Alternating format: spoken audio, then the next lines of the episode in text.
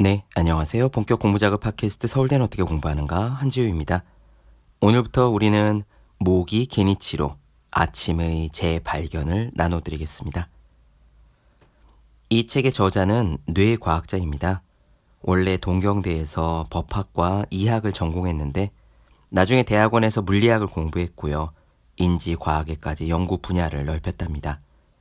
저자 소개를 보니까 미술 평론이나 문예 평론에도 관심이 있다고 해서 다재다능한 스타일이구나 싶었어요. 그런 저자가 자신의 주요 성과물은 대부분 아침에 나왔다라고 하면서 왜 아침 시간이 중요한지 그리고 어떻게 하면 아침 시간을 잘 보낼 수 있는지를 뇌과학적인 근거에서 접근했다고 해서 호기심이 가는 책입니다. 저도 전업 작가가 된 요즘은 좀 덜하지만 회사를 다닐 때까지는 늘 아침 시간과 싸우곤 했거든요.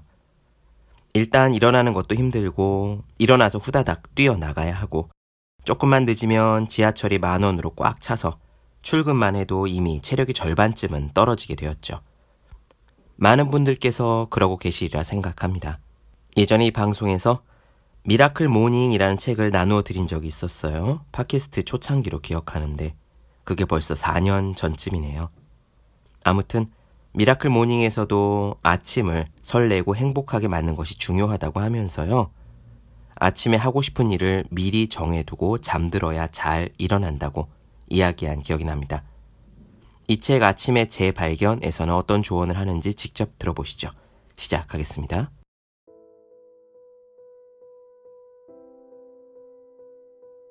나는 이 책에서 뇌과학자로서 뇌과학적 관점에서 어떻게 해야 아침형 인간, 즉, 힘들이지 않고 아침 일찍 일어나는 사람이 될 수 있는지, 아침 시간을 어떻게 활용하는 게 가장 효율적인지, 아침 활동이 어떻게 뇌를 활발하게 움직이게 만드는지 등을 살펴보려고 한다. 일단 가장 중요한 전제 조건은 아침을 즐기려는 마음가짐이다. 당신의 아침 시간을 되돌아보자. 아침 시간을 즐기기는 커녕 후다닥 뛰어나오기 급급해 하고 있지는 않은가? 아침이라는 귀중한 시간을 설레고 즐거운 일에 써야 아침에 일어나기가 조금 수월해진다. 아침 시간은 그렇게 활용하는 것이 우리의 뇌에 가장 이상적이다. 아침에 이제 막 깨어난 뇌는 전날의 기억이 정리되어서 말끔한 상태다. 똑같은 일을 하더라도 낮이나 밤에 지친 뇌보다 훨씬 뛰어난 능력을 발휘한다. 따라서 아침에 뇌가 좋아할 만한 일을 하면 상쾌하게 하루를 시작할 수 있다. 나비 채집에 푹 빠졌던 내 어린 시절의 아침이 바로 그랬다. 소년 시절에 나는 매일 아침 상쾌한 공기를 마시며 집 근처의 들판과 숲속으로 나비를 잡으러 다녔다. 특히 희귀한 나비를 발견했을 때의 기쁨은 그 무엇과도 견줄 수 없었다. 그래서 매일 밤 나는 내일은 어떤 나비와 만날 수 있을까 하는 기대를 안고 잠들었고 아침 햇살을 느끼는 순간 벌떡 일어나 나비를 찾아 나섰다.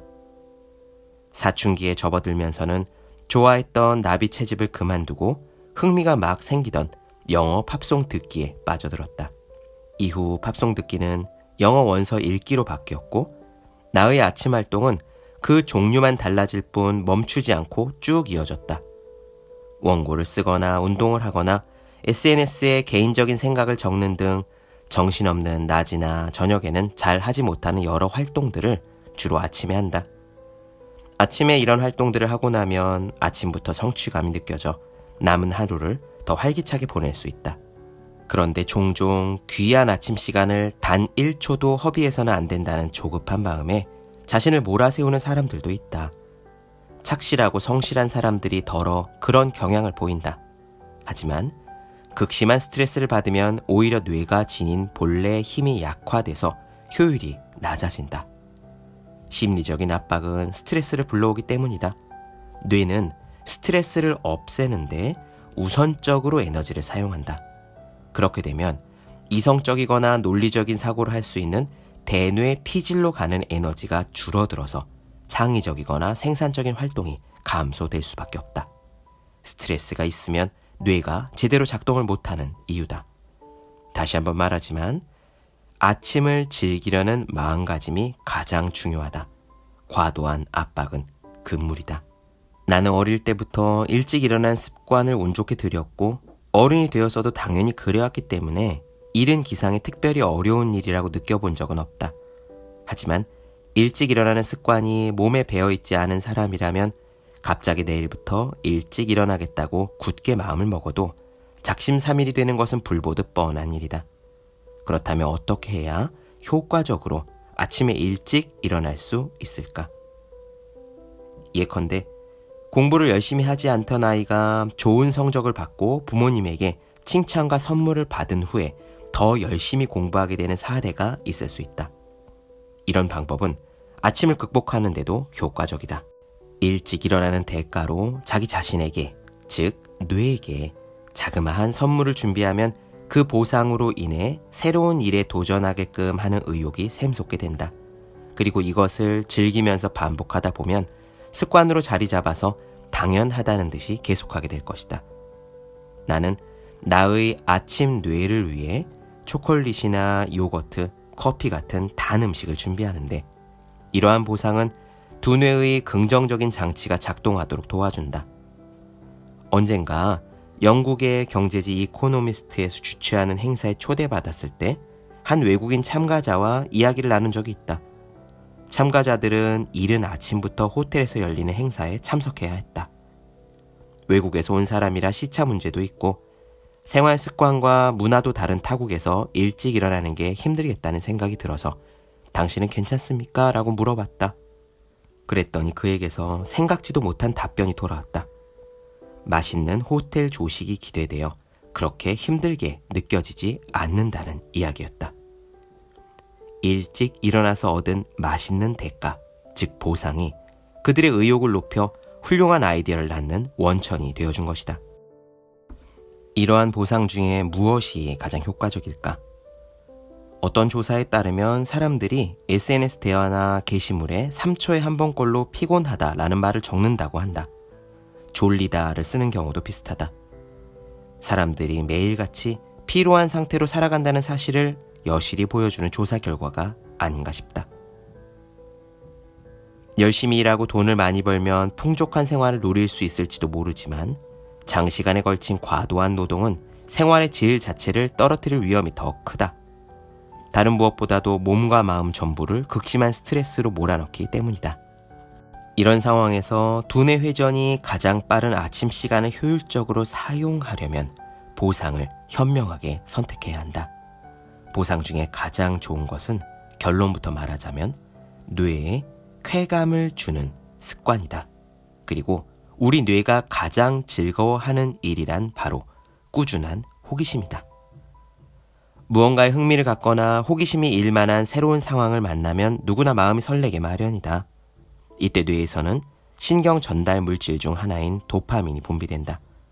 도파민은 쾌감을 만들어내는 물질로서 도파민의 분비량이 많을수록 사람은 커다란 즐거움과 기쁨을 느낀다. 뇌과학적으로 밝혀진 사실인데 도파민은 무언가를 달성해냈을 때 혹은 새로운 정보나 지식을 얻었을 때도 분비가 된다. 꾸준한 호기심이 중요하다. 사회심리학자인 실번 톰킨스는 이렇게 말했다. 호기심은 사고나 기억력을 강화하는 데 많은 역할을 한다. 흥미 없이는 우리는 무언가를 얻을 수가 없다. 그렇다. 우리는 어떠한 일을 앞두었을 때 매사를 잘하느냐 못하느냐로 판단하려고 들고 그 판단의 기준으로 늘 타고난 재능을 들이밀곤 한다. 하지만 뇌과학적으로 봤을 때 태어날 때부터 잘하거나 못하는 뇌는 없다. 사람들이 그렇게 믿을 뿐이다. 아침은 그야말로 호기심을 불러일으키기에 가장 적합한 시간대이므로 자신이 늘 관심을 갖고 있었던 새로운 일에 도전하거나 평소 자신이 부족하다고 느꼈던 분야에 정면으로 부딪혀 보는 게 좋다. 그러면 뇌의 쾌감 보상 시스템이 작동해서 도파민이 더 많이 분비된다. 그리고 도파민이 더 많이 분비되면 될수록 뇌는 만족감을 느끼며 그 행동을 반복하려 할 것이다. 어른이 되면서 잃어버렸던 호기심을 아침 시간을 통해 되찾아보는 건 어떨까? 즐거움과 기쁨을 차곡차곡 쌓는다면 일 처리 능력쯤은 눈에 띄게 향상될 것이다.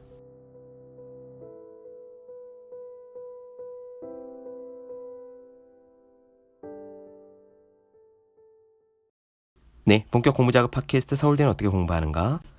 모기 개니치료의 아침의 재발견 나눠드렸습니다. 더 많은 이야기가 궁금하신 분들, 질문사항 있으신 분들은 제 유튜브 채널 제우의 서재, 네이버 블로거 생의 즐거운 편지, 카카오 브런치 한주의 브런치, 인스타그램 해시태그 제우의 서재 검색해 주시면 좋겠습니다. 또 해야 하는 일과 하고 싶은 일 사이에서 고민하며 쓴 제 첫 번째 에세이 노력이라 쓰고 버티기라 읽는 공부하시는 모든 분들을 위해 어떻게 공부하는 게 효과적인 설명한 혼자 하는 공부의 정석 그리고 책상에 올려두기만 해도 공부하고 싶어지는 365 혼공 캘린더 아직 읽지 않으셨다면 꼭 한번 읽어보셨으면 좋겠습니다. 그럼 오늘 여기까지 할게요. 전 다음 시간에 뵙겠습니다. 여러분 모두 열심히 공부하십시오. 저도 열심히 하겠습니다.